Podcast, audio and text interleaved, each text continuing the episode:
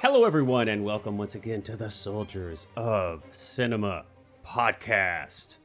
I am your host, Clark Coffey, and with me, as always, is the amazing Cullen McFadyen. What's going on, Cullen? Mm-hmm. Yes, Maestro Cullen McFadyen. Ah, oh, gosh, wait, whoa, why did, ah, you know, Maestro Cullen McFadyen. I, I'm, I, I screwed up. Can I try it over again? Okay, I'm your host, Clark Coffey, and with me, as always, Maestro McFadyen. There you go. That's pretty. That's a good one. Yeah. It makes sense, and it's linguistically well, pleasing as well. Okay. All right. Well, you know, uh, I guess we've given away uh, the film that we're discussing today. Although, you know, of course, it's not like if the title, the title didn't. The ti- the t- I know. I know. I know. But you know, I, I mean, I feel like people are out there. You know, they're they're auto downloading our podcast. They don't even need to see the title. They're like, there you go, true. Yeah. We we know that we're going to be experiencing excellence. We don't care what movie they're discussing. We're here for Clark and Cullen. That's mm-hmm. that's that's my hope. Uh, that's my fantasy. That is also totally. oh, who knows? Who knows? I don't. We should. I shouldn't. I shouldn't down my. You know. We're. I. Hey. You know. I'm sure there's a few people out there who appreciate what we do, and that's awesome. Um. And that's all that matters. Um. And we have fun doing it, and that's what matters. But anywho, um. Yeah. So uh, we're going to be discussing Maestro. Uh. And, and this is you know a little bit different. Now we've discussed uh you know contemporary films. I mean, the, I think the last film that we discussed um. was, I can't remember the year of its release, but that was a contemporary film, correct? Yeah, I think twenty twenty, late twenty twenty. Okay. Yeah, um, but here we have a film that is now, I was going to say like currently in release, but not really. It's a Netflix you know film, and it, its theatrical re- uh, release, at least here in the States, was exceedingly tiny. Now, Cullen, you said that it was playing theatrically up in Canada, if I'm not just mistaken. Just limited, like the same okay, thing. Very I, limited. I, I think yeah. It was just at the uh, TIFF Lightbox here. Yeah, um, but but it's it's it's a contemporary film. Um, you know, we we just had the Golden Globes not too long ago. Of course, um, it was nominated for several. I think four, if I'm not mistaken. It won none. Um, but it's going to be in the running, I'm sure, for some Oscars. So yeah, it's interesting that we're going to be discussing. Uh, a, a, such a contemporary film that is mm-hmm. still kind of, you know, uh, you know, being discussed, right? A little bit, at least. Um, yeah, I thought that was interesting because, again, like you said, we've we've done well, modern it, movies that have just come out and, or or have been released in the last few years, but this is the first one where it's kind of right. like well, a new new release. You know? Yeah, and, and I figured, you know, and I and I have to say, you know, generally I, I prefer not to do that. Uh, one, just because my tastes tend to lean. Uh, uh, towards older films, and so I'm just like excited, kind of more generally, uh, to to discuss older films, um, but also because I don't know if sometimes it feels a little weird to me to to to get um, overly you know critical of a film where you know I mean everybody who's was a part of making this film ho- hopefully is still around, you know. Mm-hmm. Um, and I have to admit, I mean, after we recorded the last episode, um, I felt a little, it's kind of weird, and maybe this just speaks to my own psychology as much as anything else, but I almost felt kind of bad, you know, because I feel like, I mean, I hope I didn't come off as like being, you know, uh, like oh, critical just for the sake of being critical of that film. I felt like, so I don't know, you know, it's like if anybody who listened to our last episode, wow, okay. There we go, Cullen. Cullen's just I like t- he's just Jeez, like I'm throwing things on the ground. Just, you know, I'm just I, I so upset. I, I oh my gosh, uh, no, but I, you know, don't I don't know what I, that was. I, I, I, you're, but um, uh, but I I don't know. You know, it's weird. So so I guess what I'm trying to say in my own long-winded roundabout way is that sometimes I just feel uncomfortable uh, t- discussing current films. I know that. You know, uh, it's extremely difficult to make a good film, and everybody sets out to make a good film. That's everybody's intention when you sit down to make a film, and it's exceedingly difficult. And, mm-hmm. um, you know, so so sometimes it's challenging to be critical or discuss aspects of a film that you you didn't like, that didn't kind of meet you where you are, you know, when it's current. So, and it also, I mean, it can be tough, too, because, I mean, when you when you're talking about a movie that's thirty, forty, fifty years old, there's so much kind of a cultural lexicon to pull mm-hmm. from of of That's opinions true. of of of like kind That's of true. academic study of whatever movie. Yeah. Whereas when it's brand new, um, you really only have what you've your opinion, from, which can be good in a way, but also well, can be challenging because you don't really get this this kind of. And that's idea what we're what doing. The cultural impact it is, right? Yeah. And, and so, and so we're going to step out of our comfort zone a little bit uh, in both of those ways, and uh, this will be an experiment for us. We'll we'll see how it goes, and so you'll be listening to it uh, as we do it because we don't edit anything. Uh, you listen to it as we say it. Mm-hmm. So, uh, but yeah, um, so Maestro, twenty twenty-three. It's a Netflix flick directed by Bradley Cooper, written by Cooper and Josh Singer. Uh, produced uh, amongst other people, because you know every like films, every film nowadays has like twenty-seven producers. Yes, but yeah. notably Scorsese and Spielberg. Uh, of course, stars uh, Cooper and Carey Mulligan, um, amongst some other uh, great actors and actresses. And uh, well, yeah, let's uh, get that trailer going. If summer doesn't sing in you, then nothing sings in you. And if nothing sings in you, then you can't make music.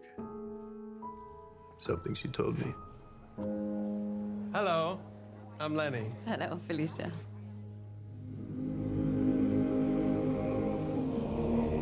Oh, she's so beautiful. Oh. Tell me about her. Oh, she's wonderful. She's a lovely girl. What age are we living in? One can be as free as one likes without guilt or confession. Please, I know exactly who you are.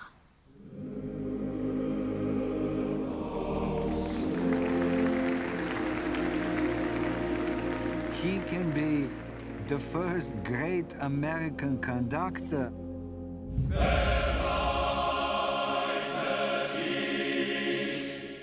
There's a price for being in my brother's orbit, you know that.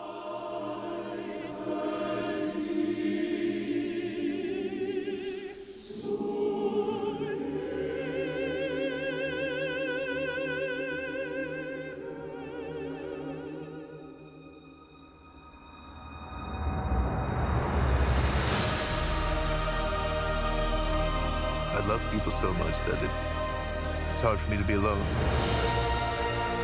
That music, it keeps me glued to life. I don't even know how much you need me to. I might. If summer doesn't sing in you, then nothing sings in you.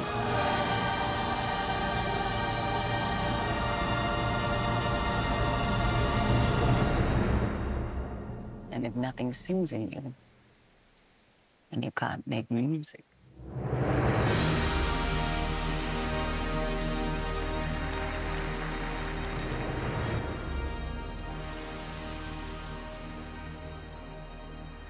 All right, Cullen, before we get into discussing Maestro, I want to talk to our listeners about productivity, creativity, writing. You know, a few episodes ago, uh, we talked a little bit about writing and just kind of like the challenges that exist mm-hmm, mm-hmm. A- as a creator, as a filmmaker, as a writer, whatever it is that you're doing, whatever your art is or whatever, uh, you know, whatever it means to you to to like be productive in your day. And, you know, we kind of we talked about um, this little elixir that we've been introduced to called Magic Mind. Mm-hmm. And I want to and I want to talk to our listeners about this too, because I've been drinking this now for a while and I'm really impressed. It's one of the things that I'm really challenged by. And I think that we've talked about this before and it's something that you're challenged by too. And I think every creative person, every writer, every, I mean, no matter what, again, whatever your medium is, I think procrastination uh, is a challenge for everybody at some point. And um, and for me, I will take all the help that I can get. And so Magic Mind is this, it's this really cute little shot uh, that's an optimized blend of adaptogens, nootropics, functional mushrooms. And one of the things that I really love about it, well, you know, let me, let me even take a step back. So with this procrastination stuff, so I get up in the morning, right? Well, yeah, mm-hmm. no, I do. I do. I actually get up in the morning. Sometimes, I, I, sometimes. I I, I I used to get up in the afternoon. No, that was a really long time ago. So I, I'm old now. So I, I actually do get up in the morning.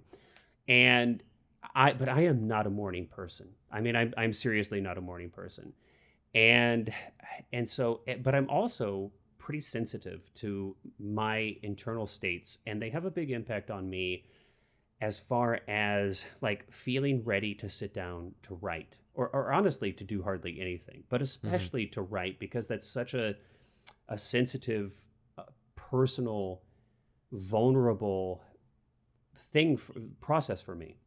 And, you know, so I'm not a morning person. I've got this really important yet challenging task ahead of me. And one of my big challenges is kind of striking this perfect balance of being energized, but not overly stimulated, and definitely not anxious. And the thing is, is that I don't like the taste of coffee. It just doesn't, it just doesn't, it just doesn't work for me. And I know mm-hmm. a lot of people do enjoy coffee, but it's, it's really, I was going to say coffee's not my cup of tea, but, but I, I really just, it's not your just, cup of coffee. I, I really just don't enjoy the taste of it. And, and, and I think even if you do enjoy the taste of it, you know, having, it's just like the same thing over and over and over, um, might get kind of boring. So even if you do like coffee, I think you're going to actually really enjoy Magic Mind, because it can also be an adjunct to coffee, which is really cool. It's not an either or thing. Mm-hmm. Um, but I also don't like just your average run-of-the-mill energy drinks, right? Um, generally, yes, they have caffeine, but they often have way more caffeine than I actually want. And the caffeine kind of hits you all at once in this big spike and kind of overstimulates you and then kind of leaves quickly. And I also don't want either a lot of sugar or the artificial sweeteners, so which Magic Mind has neither of.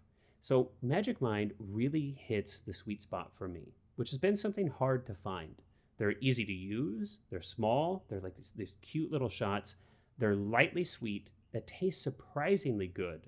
And for me, they contain the perfect amount of natural caffeine, actually for matcha tea, fifty-five milligrams to be exact.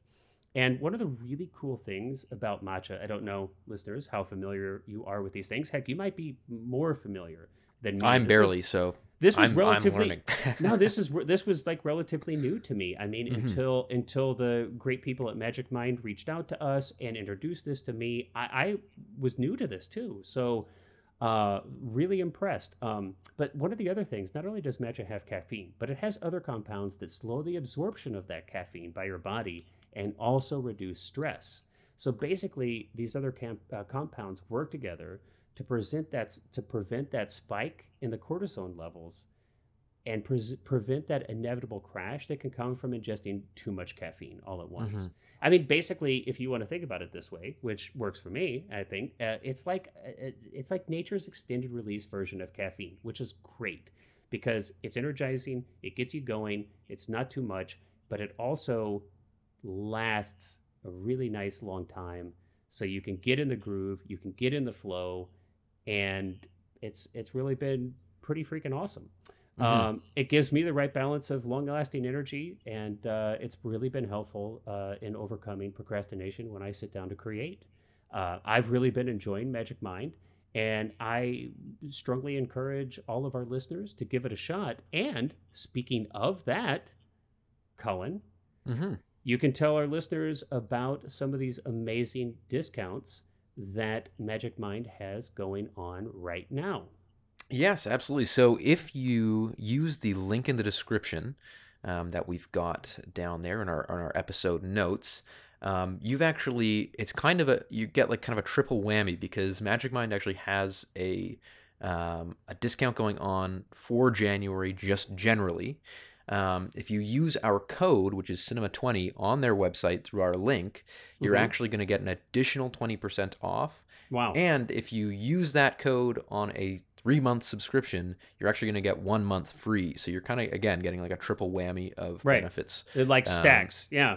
Yes, which is which is great. And they're also available at Sprouts now, um, I believe, down in the uh, the U S, um, which is a grocery store if you are interested in picking up in person. But yes, I would highly recommend using our links going into our uh, episode notes there and checking it out, because as you said, I mean, morning, like getting the right morning routine down is, is really important, especially for writing. If you're not in the mood, it can or basically throw off your whole day. As Reynolds Woodcock says in uh, Phantom Thread, if his morning routine's not right, the whole day is lost. So, and the, you know what? And, and absolutely. And I want to say, so yes, you're right. The the link and the code uh, are in the notes, but we can give it to you here too. So mm-hmm. the go ahead and hop on their website. It's magic mind dot com slash J A N, as in the month of January. So J A N, Soldiers of Cinema, as in... Mm-hmm. Soldiers of Cinema, the podcast you're listening to right now. So Magic Hopefully Mind... they know what the uh, podcast is. Well, so but the, so but they may not know what the link is. So magic mind dot com yes, yes. slash Jan Soldiers of Cinema. And the code, again, like Cullen said, is cinema twenty, and that's two zero. So cinema twenty, as in mm-hmm. the number twenty.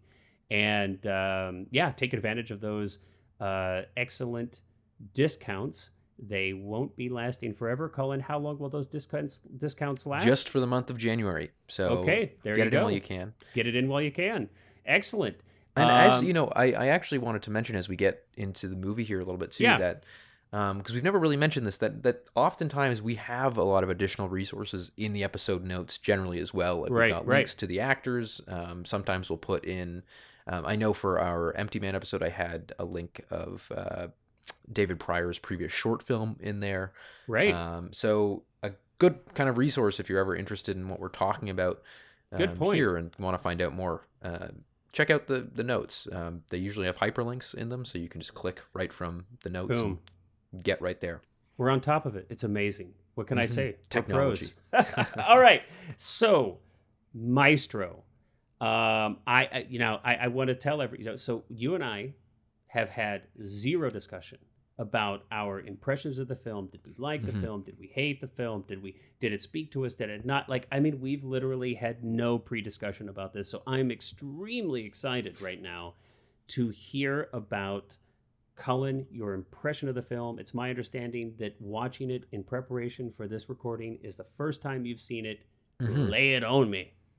Yeah, so uh, it's interesting because I'm actually, I'm a a fan of Bernstein, um not okay. in the way that like I know, like I'm not like a super fan that I know everything about his life and I've read biographies and that. I just I just right. really like his music, and I've, okay. I find him to be a very fascinating person. So I've seen yeah um there's a ton of recordings online of him like actually working um and conducting and rehearsals and things like that, and I find yeah. that really fascinating because he's again he's a very interesting figure.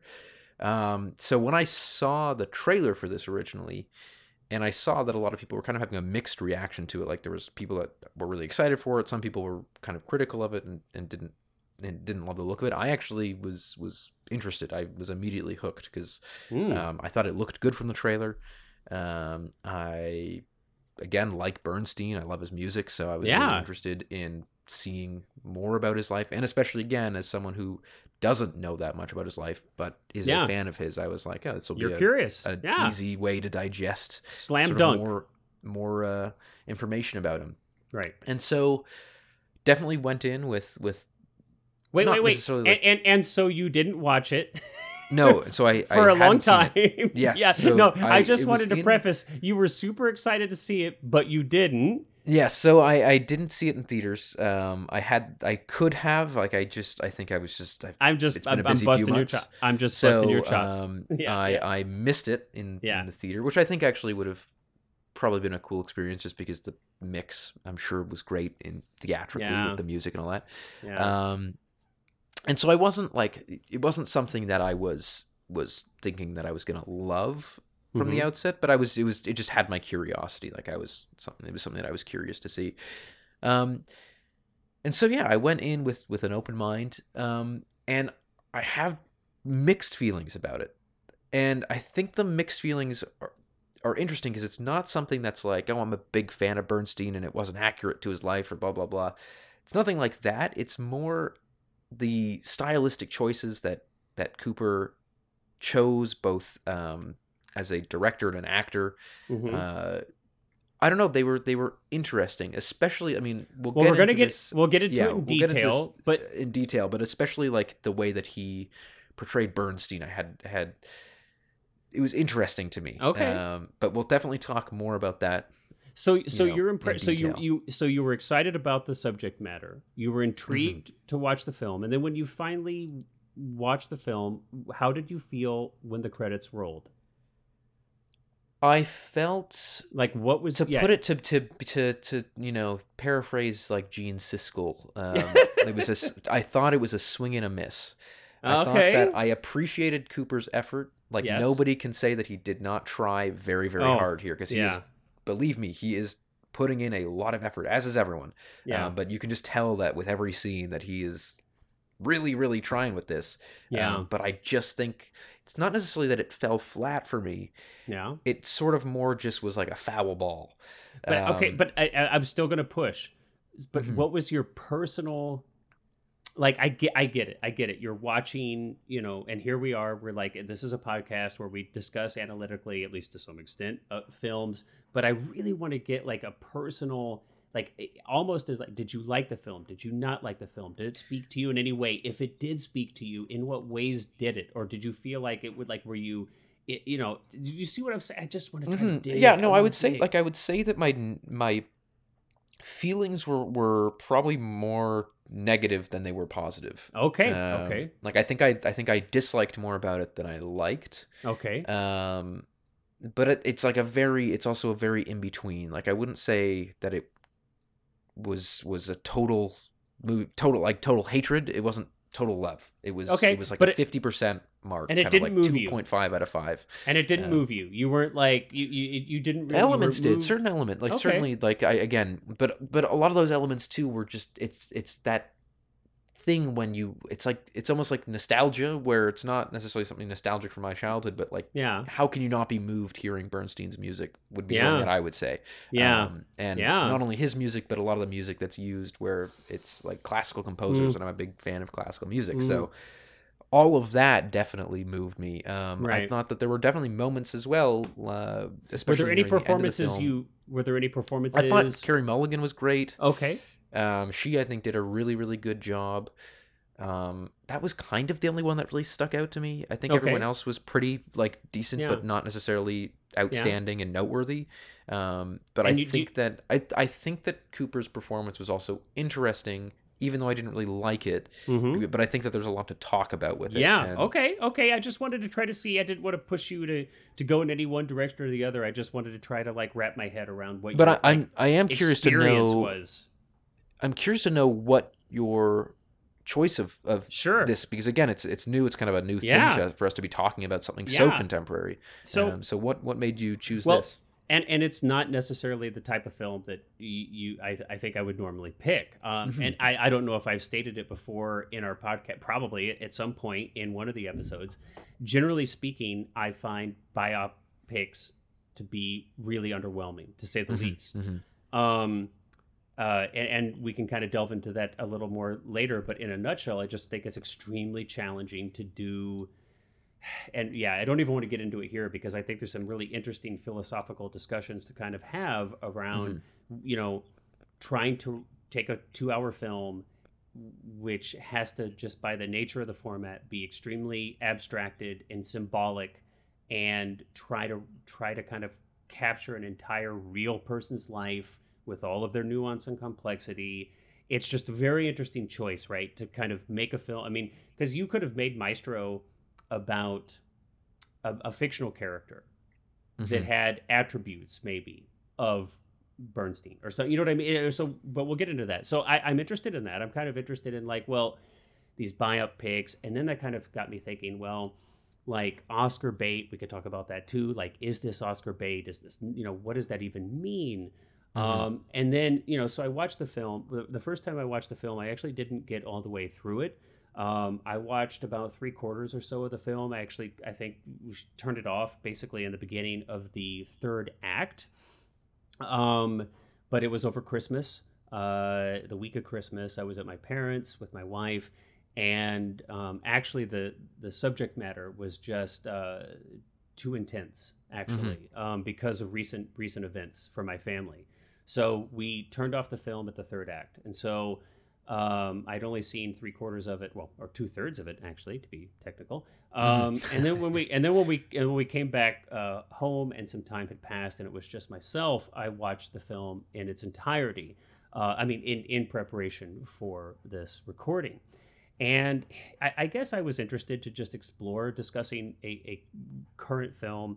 I was interested in uh, the cinematography of this film. Uh, mm-hmm. I, I found quite a bit of the, the aspects of the photography of this film to be appealing to me personally. Um, I was interested in how, almost in this like Scorsese Aviator kind of way, they tried to visually recreate these different eras, mm-hmm, uh, mm-hmm. the fifties, and I think is it the seventies? Um, now I'm going to be bad for not remembering exactly what even uh, the years. I think it's the fifties and then the seventies, right? Early seventies maybe. Um, that they replicate, and, and of course, and then the bookends are are more recent, right? Um, than that even um, in the last years of uh, Bernstein's life. Um, so I was interested in the photography, the four three, the black and white shooting on film. I thought the lighting, especially in the black and white footage, was really quite stunning and, and beautiful in some way, in some scenes. Mm-hmm. Um, I was interested in. Uh, I think more so than most current films, um, and a, and like a lot of some of the better fifties films, they used depth better to tell mm-hmm, story, mm-hmm. Uh, especially in that first segment where they're in the fifties. Um, and so I hadn't seen that in a long time, frankly, in a film, um, in a contemporary film where they had. Well, used especially because a, a lot of contemporary films are like so shallow in terms of the depth of yeah. field and all that, like well, shot very, right. very shallow. And, and, I mean. Generally speaking, they're sixteen by nine at the at the you know uh, at the least, and two three five or something, you know. So they're generally pretty wide, and right, they generally don't utilize a depth of focus anywhere near. I mean, I think this entire, with rare exception, this film has everything from the fore to the furthest background is in focus. Mm-hmm. Um, and so that I had been watching a lot of fifties cinema. Um, prior to seeing this, and I had I had no preconceived notion of what this film was going to be like, also, by the way. And I know very little about Leonard Bernstein or his music, sadly. Um, so I didn't come into this with any kind of preconceived notion. Or, and, and actually, I'm not a, a huge fan of Cooper's previous work, so it wasn't that that brought me in. Mm-hmm. Um, I do like Carey Mulligan. I am a fan of her work. Um, but it was just on Netflix, and so click, let's watch it. And uh, so it was the photography, I think, that really brought me in first. Um, mm-hmm. And I was, I, and I know that um, that you tend to approach a lot of cinema kind of from the visual angle, um, not exclusively, but I know that that's one of your focuses. And so I was curious to hear your thoughts on the photography. Um, and then, yeah, I mean, I, I, I don't know what I think about it. I guess that's why I was grilling you so much, because it's like there were aspects of the film that I found interesting, entertaining, amusing, some moving, also some distracting. Uh, so I guess that's why I wanted to pick it, because mm. it, it was a complicated enough film that I'm not quite sure what I think about it. How's that? No, that that is a fair answer. I mean, I it, think what's what's interesting too is I hadn't seen I haven't seen A Star Is Born. Yeah. Um. So I can't really comment on Cooper as a director from yeah. like a standpoint of like how does he handle different material, because I don't I don't know. Yeah. Um, I do wonder though, because he's quite a a new director, and really I don't think he really made any like shorts. I think he just kind of went right into A Star Is Born as a as a feature directorial debut, as mm-hmm. far as I can find.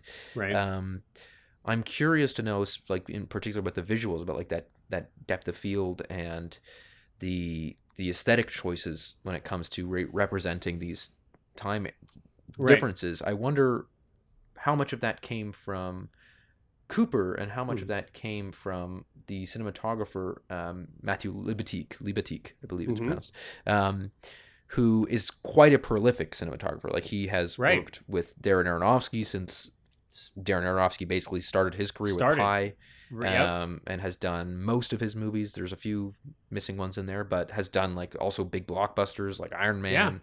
Yeah. Um, he has a very, very prolific worked with career. Spike um, Lee. I mean, yeah. Spike, yeah, exactly. Yeah. Um, and so I'm Joel curious Schumacher. to know if this is yeah. a situation where not that Cooper is like a young up and coming filmmaker in his twenties or something, but I know that very frequently one of the strategies that that producers will use when there is a, a new filmmaker, a new director, is putting yeah. an experienced cinematographer with them, right, to kind of keep them on on that sort of right track, especially yeah. visually, because sure visuals in film are much more complicated than I think a lot of people who perhaps haven't made movies realize. Um, so I do wonder, like, with those choices about the depth of field and yeah. about the the framing and the aspect ratio and stuff like that, like how much of that was Cooper and how much of that was uh, yeah, it... Libatique. And, and I also, the reason that I, I wonder that too is it's, and I think is an interesting point, is because this is such a new movie, we don't really, like we don't, there's not a book written about it, the making of this, right? You can't really right. get that information. So it's really yeah. all speculation. And I think that that's, an in, that'll be an interesting aspect of this yeah. episode, is that it really is just coming down to what we feel. Um, but no, I think that that was something that, like, I've read up a little bit about the, the actual choices they made. And so some of the things were like that they were shooting, they did shoot it on a, you know, shot on film, but they yep. shot it on black and white film stock as well, as opposed to just desaturating color film, right.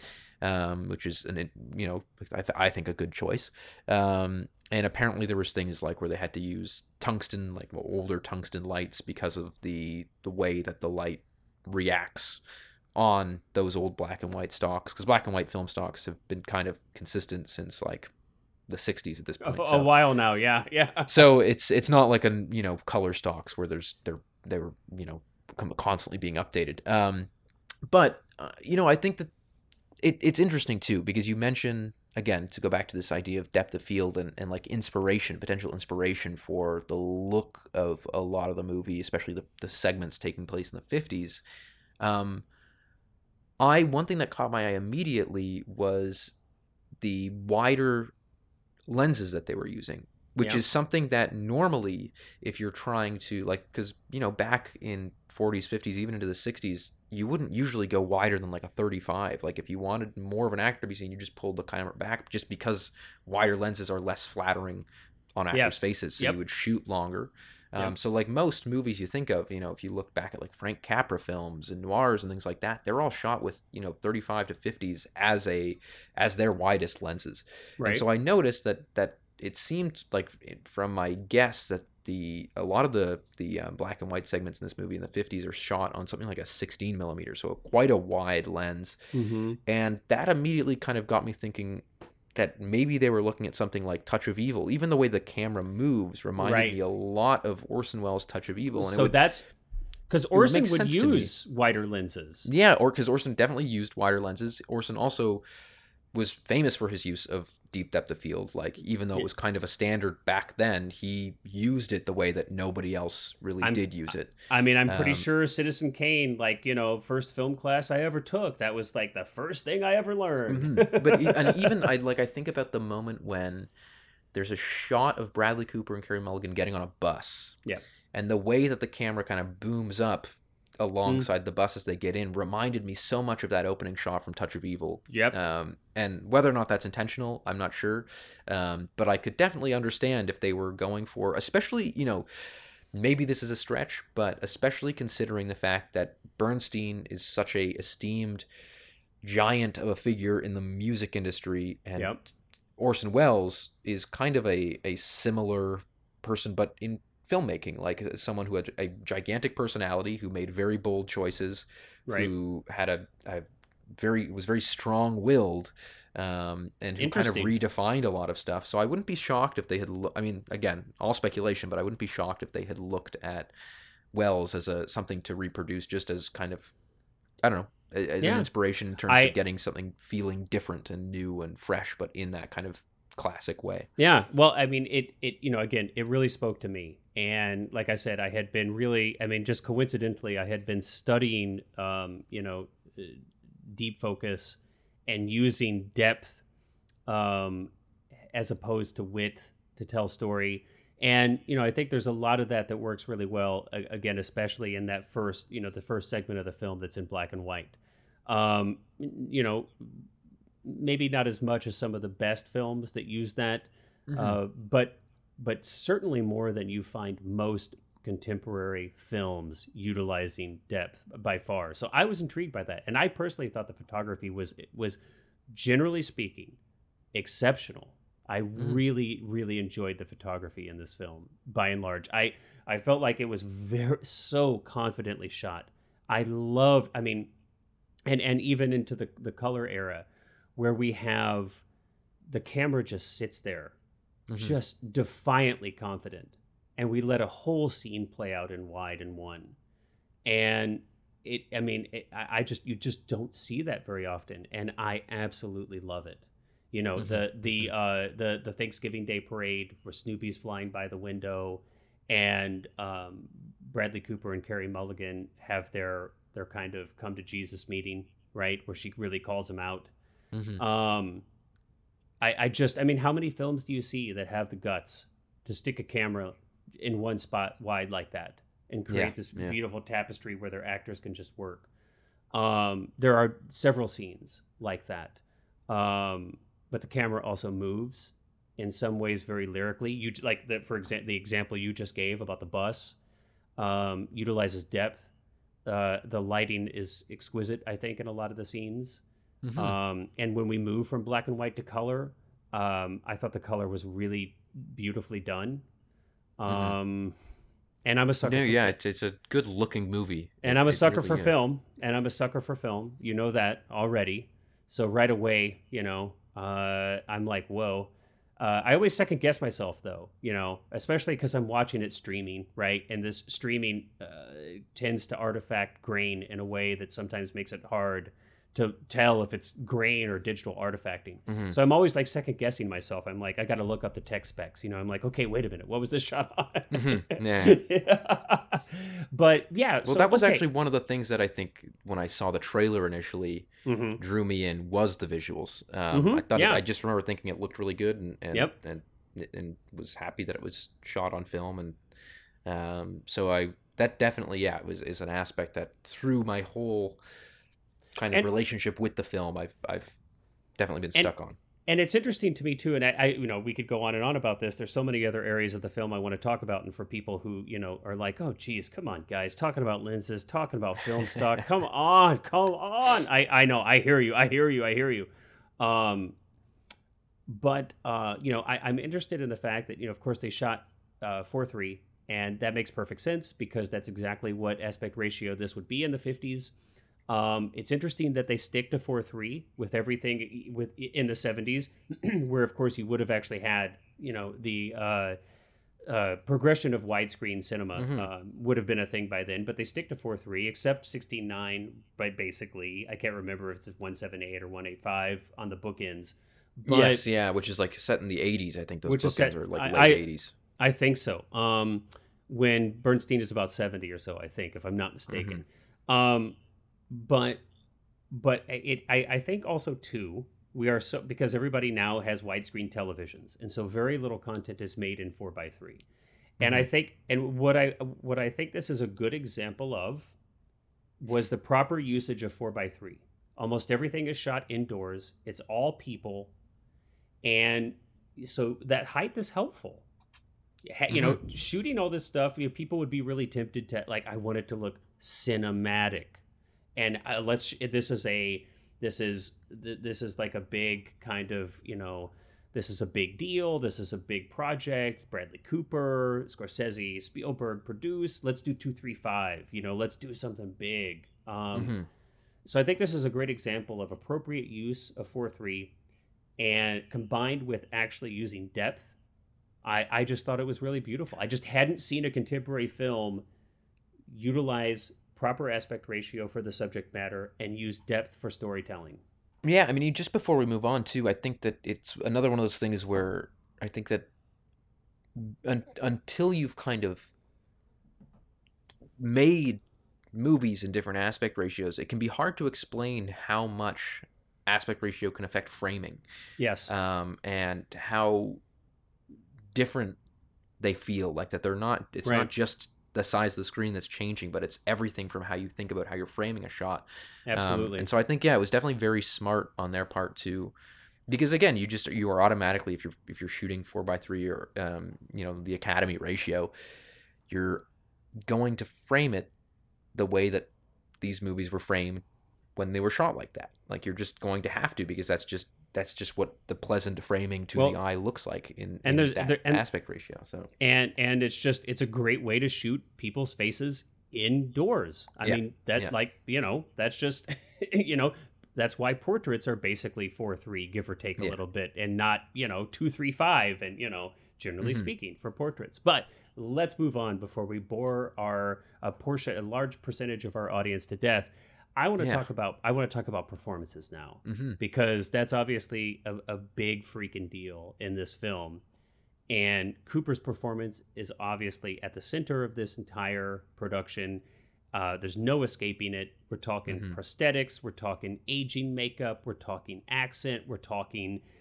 I spent six years practicing how to conduct, you know. Oh yes, I did. I mean, see, yeah, like I, I, I, I mean, you know, and, and and and I don't know if Bradley Cooper is a cigarette smoker himself or not, but holy crap!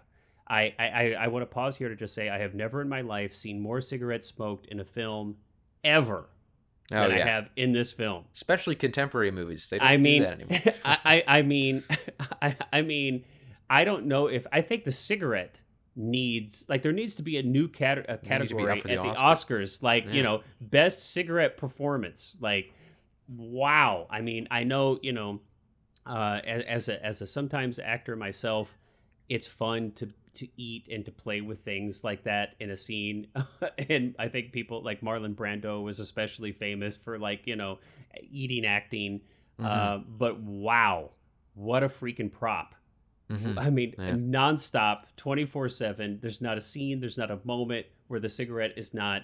I mean, okay. Yes. Yeah. But anyway, moving on from that, though. But my point is this. Cigarette included, his his performance is is absolutely at the core of this film. You talked about, you know, kind of, ah, you felt like Cooper was clearly trying.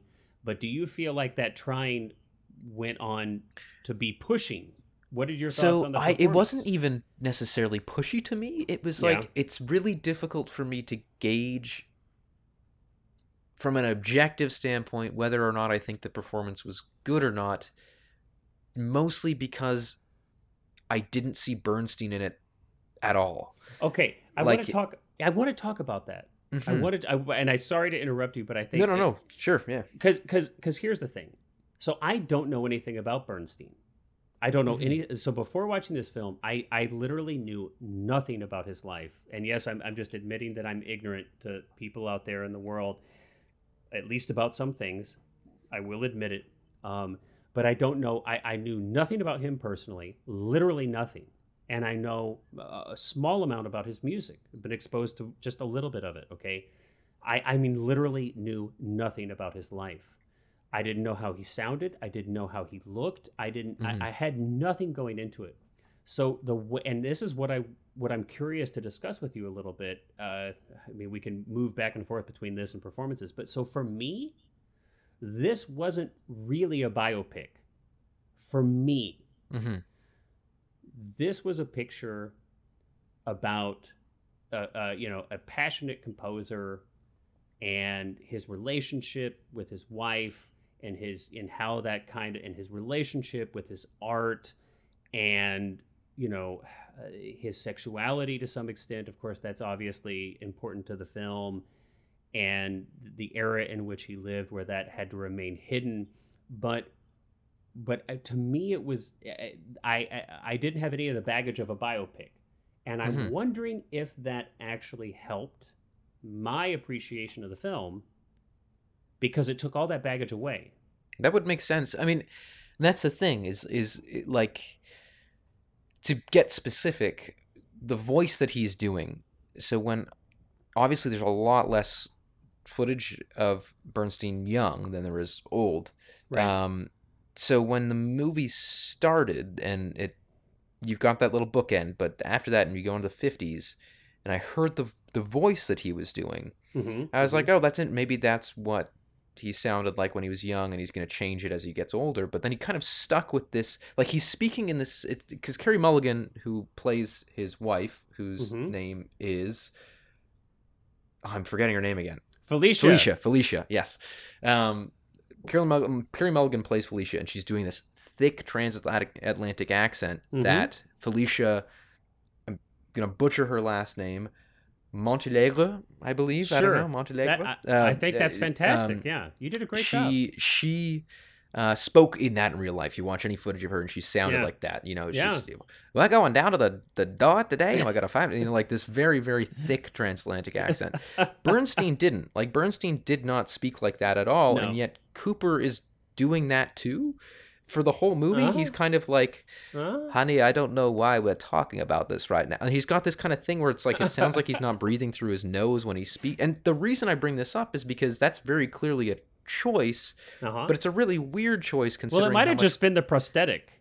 I it mean, could, it could have been. But like, because if you listen to Bernstein speak, though, Bernstein yeah. has a very like resonant, yeah, deep voice yeah. where he's kind of more like, you know, like speaking like he's got a he's got a deep voice. I don't know how else to say it. Whereas whereas Cooper like, kind of hey, plays it with it. This like high pitched yeah. voice, and yeah. even down to like the the the way that he interacts. Like again, it was one of those things where as the movie was sort of starting up, I was like, oh, maybe this is his youthful phase, but then it kind of stuck around. Whereas like Bernstein, again, if you watch footage of him, like raw footage of him in rehearsal with people, he could be very like blunt, and not that that movie the movie doesn't show that, but mm-hmm. it shows it in a very different way. To not again, not that accuracy is necessarily everything, but I, I the reason I find that it's interesting is because it's like he was making intentionally inaccurate choices in a way. Like that's the only way I can kind of posit is interesting, if, and like the way that he speaks in in rehearsal. In fact, I think the only moment that kind of gets that right is that final bit where he's in uh rehearsal with his students, where he's like teaching, mm-hmm, and the mm-hmm. the one student can't really get it right. But even then, like, it was just touching on the Bernstein that I've seen in in these rehearsals, where he's very teacherly, but like grumpy old teacher, grumpy yeah. old professor who will right. stop you in the middle of a song and go, nope, you're not doing it right, yeah. let's go again, nope, yeah, you're yeah. not doing it right, and just like make people do it again and again and again. Right, right, right, and right. I like I, I I'm sure because I, I just didn't see much of that in the movie, and now I now, wonder the, if that was a deliberate choice or if it was so so I'm this sure is it interesting. Was it would have had to be, but yeah, well there yeah of course. I mean, we look we have to assume that every single thing in this film yes, was a deliberate, deliberate choice. Yeah, yeah. Every single every single thing was deliberate. So, and I guess this is where, you know, for me again, I didn't have any of the baggage of having heard him speak, seen this mm-hmm. footage, watched him compose. Um, I, I, or or uh, Felicia, for that uh, for that matter. Um, I had none of that baggage. So for me, these are just characters on a screen in a movie, the same way that every single movie I ever see that's fiction mm-hmm. is. And I didn't have any of that baggage. And I think that really helped me enjoy this film. And I think it speaks to an interesting challenge about what, you know, about choosing to make films about real people. Because I, I, I almost wonder if there's, it, you know, it's almost like, it's almost like you get to borrow.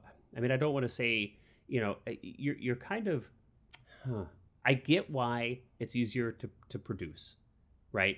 Uh, it's easier to get funding for a film about Leonard Bernstein because, mm-hmm. well, there's a lot of people out there who know him and love him and love his music. And there's name recognition, and it's almost like an I P. It's like there's a built-in audience to some extent. And so if yeah, you're a studio, yeah. if you're a producer, you're like, hey, yeah, okay, great.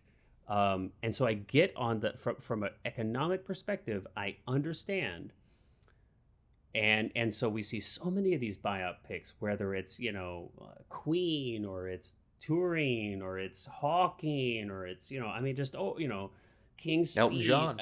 Elton, I mean, it's just, just one after another. It goes and on I, and on and on, yeah. And I personally have to admit, I think almost all of them just suck. I, yeah. I just, I'm sorry, but I really just think almost all of them suck. And and inevitably, it boils down to a lot of what you're saying here, which is that, you know, it's like, I know Elton John. I know Freddie Mercury. I mean, know them. I mean, I'm super familiar with them, right? Mm-hmm. And even people that I'm not super familiar with, Stephen Hawking or, you know, Turing or whatever, um, I still like know quite a bit about them, right? Mm-hmm. I mean, I'm, I'm, and and the complexity of their lives, generally speaking, if you've lived a life worthy of be, even being in the running to have a movie made after you, my guess is that you were super interesting, complicated, nuanced. You did a lot of good shit, oops, and you did a lot of bad stuff. Um, and we don't usually curse on this podcast. Is that like the first S word I think we've example? had a few. I think we've had oh. a few. um, and, uh, well, sorry about that. I apologize for the profanity if you are and for the children listening. For all those children, for all those really young children out there, I am so sorry. For those people who have never heard the word shit, I apologize. Um, But, but right, I mean, it like, if your life was interesting enough to, to to like warrant a film, then it almost automatically means that any film made of that life is going to automatically be so reductive that mm-hmm. to the point of insulting. And here's the thing, the medium of film. Now, you write a fifteen hundred page novel about somebody's life, you might be able to get somewhere, but you've got two hours-ish, two and a half hours, you know, if you push it, three, um, to tell a story that, like, just by the necessity of the medium, it's, like, highly symbolic. It's highly abstract, right? And when you're trying, and, and and that's why it work can work so wonderful for fiction, for, like, clearly out fictional stuff, you know? It's like you're making a movie about aliens and outer space or, you know, whatever the heck, right? But when you add the baggage of like, well, this is like a real person's life and we have to be so, you know, we have to respect it. And the the, the clothes that I'm going to wear as the actor ha- is like literally from his closet. And, you know, and we're going to recreate yeah, scenes and, uh, that are like yeah, shot for shot almost for, to what they looked like in real life. And right. Then, where it's like the Edward Murrow, you know, show in the fifties that they were going to like recreate that. And we're going to have them say like verbatim what they said on the show. Mm-hmm. I, I feel like that's where the challenge is almost insurmountable by definition. And that's that's exactly that's where it loses. Yeah. Like I I agree with you one hundred percent where I my thing with biopics is like my I would say my favorite one is probably something like Ed Wood where yeah. rather than that's a being great something that's concerned with like accurately portraying this person's life or even this person for that yeah. matter, yep. let's do something in the style of something that he would have done. And so yeah. you're actually kind of, it's almost like that, going back to Herzog, like this truth versus fact thing where it's, yes. it's not yes, factual yes, yes. at all, but yes. you're, it's truthful. You're, truth, you're truthfully imagining this person's life in you the style it. of their, their and artwork. There it is. And I think that that's and there great. it is. And whereas, there it is. Yes. Whereas, whereas here I find, I find that exactly like I, there's, there's these moment, the, the moment when he's playing near the, the final, Uh, moments he's playing um, Mahler's he's Resurrection. He's conducting, in, yeah. in the cathedral. Right. And it's like a, you can watch the real footage and it looks the exact same. Yep. Yep. And yep. it's, it's you know, it's a very faithful reproduc- or, yeah. uh, reproduction of that. And that's, that is, there's merit to that for sure. But I find that so uninteresting on a level of like, See, like but here's filmmaking. The thing. I, it's I, uninteresting I, if you know. Yes, real well, exactly, thing. exactly. And, and, and, and that's actually, what I'm going to, yeah. To, to even to, to expand on that point too, though, I, I watched um, recently, which actually just a few weeks ago, Tar with uh, yep, I've seen Hachette, it. which yep, is, yep. I, I loved it. And that's about I thought a it was a good composer film. who is yep. a bit hot-headed, who yep. kind Gets of in trouble. dishes stuff out to, to yep. students, things like that. And that, to me, was a much more accurate, you know, cancel culture, all that stuff aside that the movie well, touches on, but that was much more of an accurate portrayal of like a Bernstein-like figure to me than this was. Interesting, um, and another good one, and we've covered it here, Amadeus. Mm-hmm, mm-hmm. Exactly. You know, which and is, Sal, which is really about Salieri more yes, than it is exactly. about Amadeus, but here's the yeah. thing. I don't know anything about Salieri. I don't know how much the film, you know, I have no idea how accurate or not it is, and I don't care mm-hmm. because the film is not really about that. And I think that's where, right, you get in trouble. Now, when I, like I said, when I watch the film, I don't know anything about these people in real life. And so I don't see them. I'm not, there's no comparison going on in my mind from scene to scene with mm. the prosthetic, with the voice, with the accent, the dialect, the this, the that, and the other. There's nothing going on like that for me. And I was able to enjoy this film. So I'm, I'm curious though, with, without that connection, to go back again to that, that scene in the cathedral at the end when he's playing Mahler. Yeah. Yep, um, yep. That scene just sort of starts. It kind of abruptly cuts into the finale of that performance. And I'm curious, as someone who, who mm. you know, isn't familiar with Bernstein and isn't familiar with that mm-hmm. particular concert as well, because it's one of his most famous. Well, and so, like, well I'm familiar who... with the piece of music. Yes, I'm not yeah, familiar yeah. with his compos- but, conducting uh, of that in the seventies as a I'm, famous I'm curious thing. to know that when that when it cut to that, uh-huh. like, did it feel to you like it was trying, like that. Were did you get the feeling of like, okay, this is clearly an important thing that he did, or was it more of a feeling of just like, oh, this is a, a scene of him conducting? I'm not quite like. Did did the lack yeah, of context so, help with that, or or so, hinder it, or what? Well, I, I think I think there is some context, right? There's visual and, and kind of like where we are in the movie, yes, um, yeah. the the and the grandeur of it, right? It's because the setting, right? So so we, we have a um, establishing shot of the cathedral, and it's obviously mm-hmm. and, and that visually kind of says, okay, this is epic, uh, on in an extremely simple, simple, simple way. But right, we see this big cathedral, okay, mm-hmm. epic. He's there. He's in like full tuxedo regalia. We've got this orchestra, we've got this huge audience, we've got this giant cathedral interior. Um, but you're right, the significance of that takes time to build, and I'm okay with that. Like, again, from my, I don't have any of the weight, I have none of the baggage of like understanding mm-hmm. that when this really happened, I believe in nineteen seventy-six, that this was a monumental. Like, it's not like Queen playing at Live Aid. In, I mean, for me, it's not. Yeah. yeah, I yeah, don't yeah. know. Yeah, I don't know. Right? Like, I don't know. So it's building, though. And where I start. To, and so then it's like, I mean, obviously, the performance is intense. The music is profoundly moving on its own. I mean, the, the music does a huge amount of lifting here yes, because yeah. it's an extraordinary piece of music. I mean, it's one of mm-hmm. the most amazing pieces of music ever written by humans. Like, well, who else writes music? We don't know yet. Maybe somebody in the universe. But, um, So so that does a lot of heavy lifting, but we see and, and then of course we get like the you know the, the camera starts to move in like really sweeping, beautiful ways, and that almost seem you know impossible if you're paying attention. Um, and obvi- and, and the performance is intense, clearly, right? I mean, you have to almost be like moved in some way by the intensity of Cooper's performance uh, mm-hmm. composing here, right? Um, And then I think it where it culminates is when he runs out to his wife. Yes. And they embrace. Yeah. And and so the the importance for me is that. Yeah. The importance and that's what I was getting not, at too. Yeah. And, and, yeah. and so that's how it's different. The importance for me isn't this real moment in history in nineteen seventy-six that is now enshrined on wax, and you can go and listen to it, and it's moved millions of people, and it's considered one of the most, you know, amazing pieces of uh, music and an extraordinary work of conducting. That's not, none of that is on yeah. me. It's, it's like, wow, there's like this, the relationship, there's this, you know, all the strife and all of this difficulty, but there's still this like, you know, and we've had this conversation. And that is sort of like a resolution to their the argument it, and their argument. Well, yeah. it's, and it's a result, like when you conduct, there's nothing, there's act like he's he, right throughout the film. He's like, it's love in my heart. It's love for people. It's love for, and he kind of uses that sometimes. It's like, well, I love too much. I love too mm-hmm. much. It's why I'm, you know, I'm not uh, loyal to you in some ways. I love too much, you know, and that gets me in trouble, or that, you know, this, that, or the other.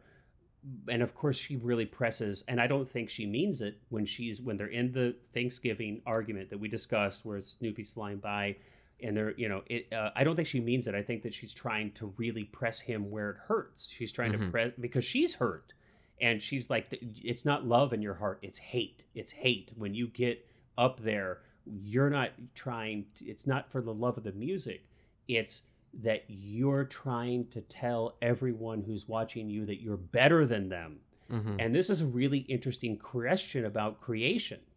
This is extremely interesting question of creation, I think. And I think it's one of the big challenges that creators face. And it, it um, and this is a whole different channel, like alley that we can go down, mm-hmm. where one of the challenges of creation is that there is always this threat that you're temp like that you're right. I mean, it, it right. It's Prometheus. It's you're going to fly too close to the sun.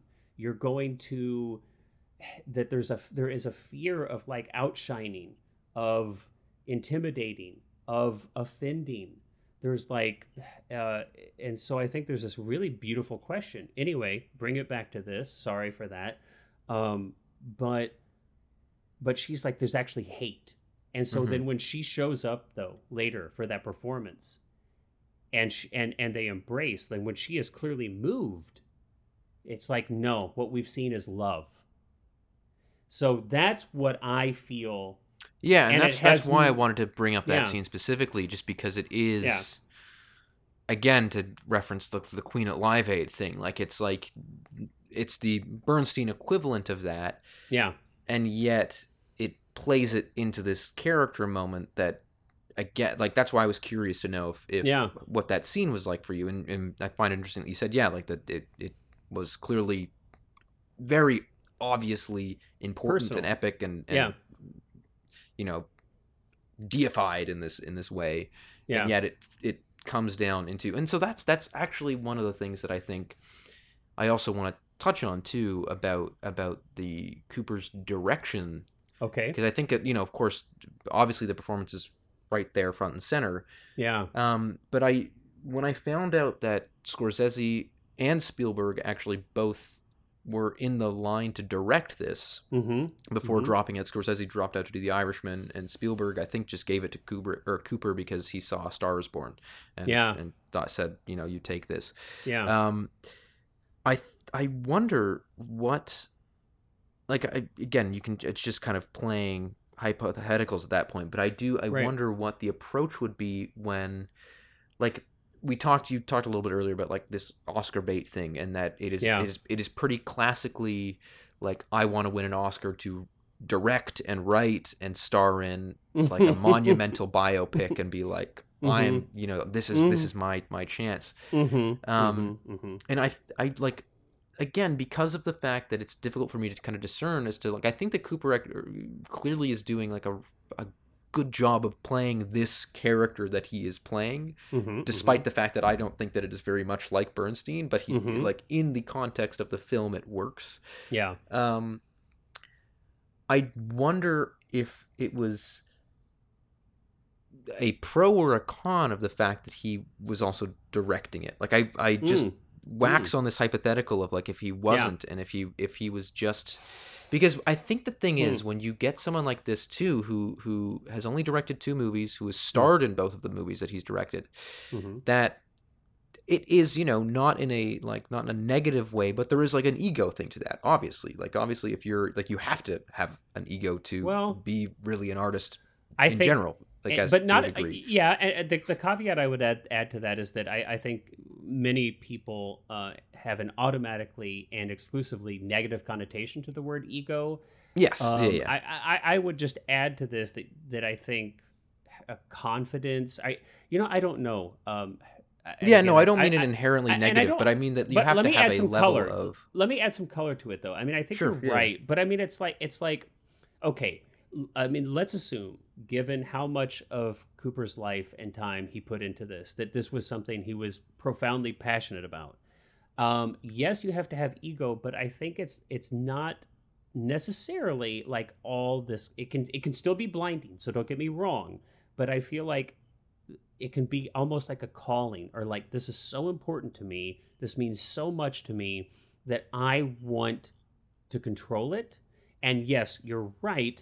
that re- that requires ego, but there's also, it's not just ego, there's passion and love mm. and, you know, there and, and so it's a mixture of stuff, but yes, I think yeah no I and I, I don't yeah. mean uh, ego, like, again, I yeah even to, to me to be able to to be able to make a, a movie or any work of art and show it to people requires to, a level yeah. of, of ego, and not, again, not in a negative, like I'm an egotistical maniac, but just more in the sense that you have to believe in yourself. You have to, you, you have, have to, believe. to a certain extent, be like, you I'm the right believe. person to do this. Yes. Um, or at least, so I, at least I wonder, trick yourself into thinking it. Yes, exactly. Which... yeah. And so, yeah. I, but that's what I wonder, though, is that it's it's again, and there's no there's no there's not going to be any like profound correct answer to this, um, but I do just wonder, like, with a role like this in a film like this, and, mm-hmm. and something that is, you know, the word Oscar bait gets thrown around. To me, it just I I avoid that word just because it means so many different things. What yeah. I would say is that it's it's pretty obvious that Cooper hopes to win awards with this, and that it was likely made with that in mind of of like, oh, this will be an award winner. Like I like just the release date, the like you know it's it's very clearly gunning for. Well, okay, but let's not, but it. let's be careful. Let's be careful because there's there's Bradley Cooper, and then there's Netflix. Mm-hmm. And and yeah. look, th- there's no question Netflix wants to win awards. We don't even have to speculate like that. No, that's of a, course, yeah. uh, obviously, because th- this this was this film was not made to make a bunch of money in a theatrical release. It didn't. It, like mm-hmm. less than five hundred thousand dollars, at least domestically here in North America, okay? So, and we know that's not net Netflix's um, business model. It's not their M O, yeah. Their M O is high profile, bring people to subscribe to Netflix. So look, there's no question that Netflix wants Golden Globes. They missed out on that. They want Oscars. We'll see how that goes.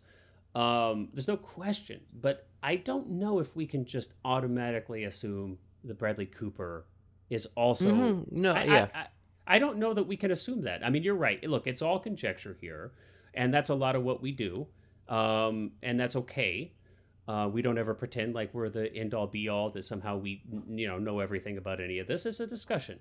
But I just, you know, present the like flip side of that coin, or the, you know, the the yin to your yang, which is that I don't know that we can say that. I mean, six years is a lot of time to...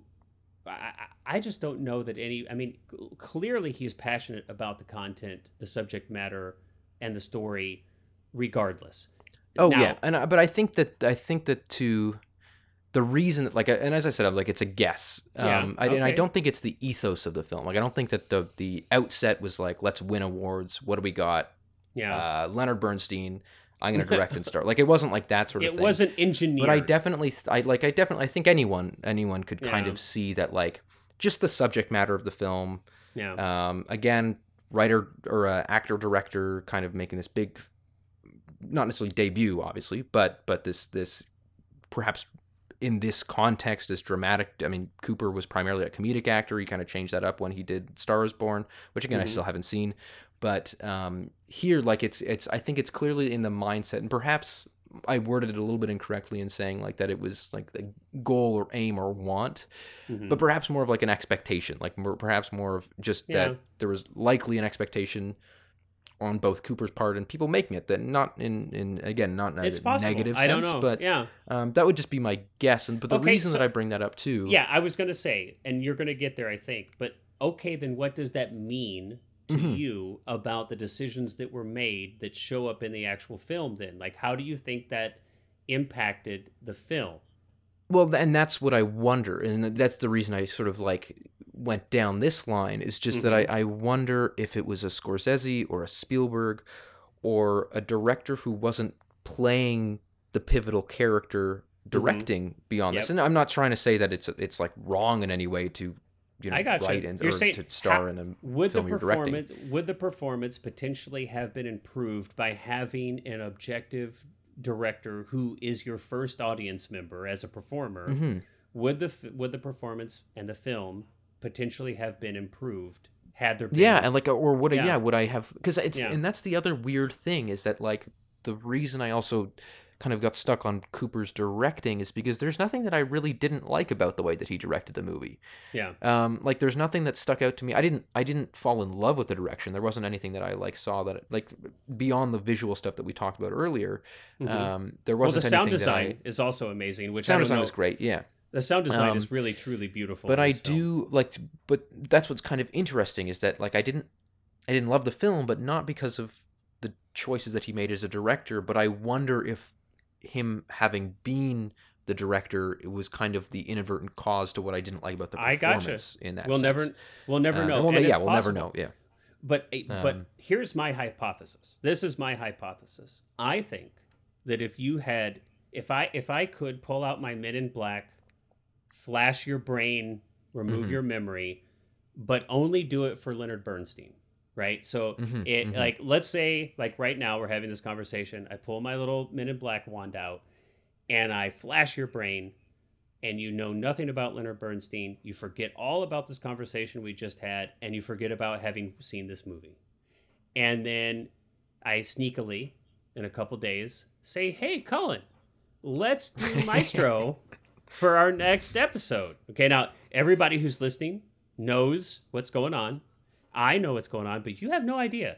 You think we're recording Maestro for the first time, and you don't know anything about Leonard Bernstein, and you go watch this film. And then mm-hmm. we have another second discussion about the film. My guess is that you would come away with a fairly different impression of the mm. film. That's my that's and my theory. That's my to theory. To flip that around too, I think that that uh, like if we did the same thing with you, except the opposite, and that yeah, you knew yeah, yeah, more yeah, about. Yeah, yeah, yeah, I yeah, think yeah. that the the tricky thing there again gets back to our conversation about biopics in general too. Yeah, yeah. Is that when you're making them, you have to have an expectation that people are going to know. Yes. Or at least well, the that, people who, well, who see, do know is, the person are going to see, right? This is the catch twenty-two. See, this yeah. is the catch twenty-two that you can't escape. Exactly. You, yeah. You, yeah. you you you want the built-in valor of the like uh, the allure, the va- like you know the the notoriety, the fame, the you you want everything that comes along with like Leonard Bernstein, right? Mm-hmm. But then you've got to take everything else too. Mm-hmm. And, mm-hmm. and and therein lies the crux, and you can never escape it. And so that's why I almost just wonder if this movie had been called Maestro, but it was about a totally made-up person. Take away the prosthetic, so it's just Bradley Cooper, and and leave everything else the same, mm-hmm. except you know it's no real names, no real, you know what I mean? Like, I, I I mean, and so that's and so this is what I think like the real. It's almost like you're kind of selling your soul kind of thing, you know, mm-hmm. when you do a mm-hmm. biopic, I think. Um, and I get it, though. I mean, look, I'm going to assume I, I'm not a, I, I don't want to be cynical about this. I'm going to really I'm going to assume that Bradley Cooper, you know, deep down inside had a had a true passion for Leonard Bernstein, his music, who he like who he was to Bradley Cooper, who he is yes, to Bradley yeah. Cooper, like um And, and and that motivated him to make the film. And I understand that, you know. I, I can imagine that there would be people that I would love to make a film about, right? Mm-hmm. Um, and I would be super tempted to make a, you know, to, to make a film about them, a biopic. Um, I can totally understand that. I can. I can. It's just, mm-hmm. it's it's mm-hmm. an interesting kind of philosophical uh, question, though. About Well, it's you know, also, it's, it's, it's curious, too, that... Um, like Scorsese left this to do The Irishman, which is in, in a way a biopic about uh, now, the, now wait. The Irishman. But Ir- Irishman, better or worse film than this film, Colin? I, I liked the I like The Irishman more. I think than no. The Irishman. Okay, okay, okay. Yeah, no, I was just but curious. even but I mean, Scorsese's also done like I mean, we brought up the, the Aviator earlier, for uh-huh. example, and so that's why I'm actually curious because Spielberg. I don't know if I I don't know if I I'm a big Spielberg fan, but I don't know if I would have. Like, I don't know if I would have liked Spielberg's take on this. I have no idea. But I, I almost look at Scorsese as someone who has done, I think, more interesting biopics than Spielberg. Like, of course, Spielberg did Lincoln. Well, I mean, um, I, I mean, yeah, uh, you know. And I like Lincoln, but I think that Lincoln is pretty straightforward. It's a pretty straightforward movie, whereas I look at The Aviator as kind of more of an examination of, like, the self in that kind of sense where... Right. Um, So it, it does make me wonder. Again, this is a an endless hypothetical, um, but I do I am very curious as to what Scorsese. I mean, I'm sure there'll be a million YouTube videos about it one day about like what would have Scorsese's Maestro been like. And, okay, Fabelman's better or worse picture than Maestro. I I like the Fabelman's more definitely. Okay, yeah, I, yeah, I really, yeah. But that's another I, interesting thing too is that Spielberg is essentially directing himself in that movie in a, in well, a roundabout way. he's, he's directing the subject of himself, yes, yes. which is different than actually than directing, really. Of course, now, no. But I just I, in a roundabout way, it's kind of. I, a, a, I would pay good money to go see a film starring Spielberg, directed by Spielberg. That would be yes. now if that, you had just you know put on some young. Makeup or something for that? No, digital, digital de-aging. Yeah, but he still has the beard. yeah, yeah, yeah, yeah, yeah. Oh my gosh. Okay, well, I've really enjoyed our discussion on Maestro, and I, I actually think uh, I, I am pleased with what I've learned from you, and I think you, I think this conversation has really helped me kind of better understand through like needing to articulate it, you know, for this pod, which is what I love mm-hmm. about doing this. Um, because I really didn't know how I felt. And I think I can come away at the end of all of this and say, I enjoyed the film. I thought mm-hmm. it was a good film. And I think a big part of that was because I didn't have the baggage of the bio, the biopic yeah, yeah, part. Yeah. Um, and I think that's why I really enjoyed it. And so mm-hmm. I and I appreciate you bringing all of uh, of your background and understanding uh, to the discussion. It's really interesting. So I'm glad I picked it. This was fun. Yeah, this was awesome, yeah. All right. Well, on that note, everybody, uh, thank you for listening. We hope you enjoyed. Uh, we will look forward to discussing some other film. I have no idea what it'll be. It's going to be Cullen's pick.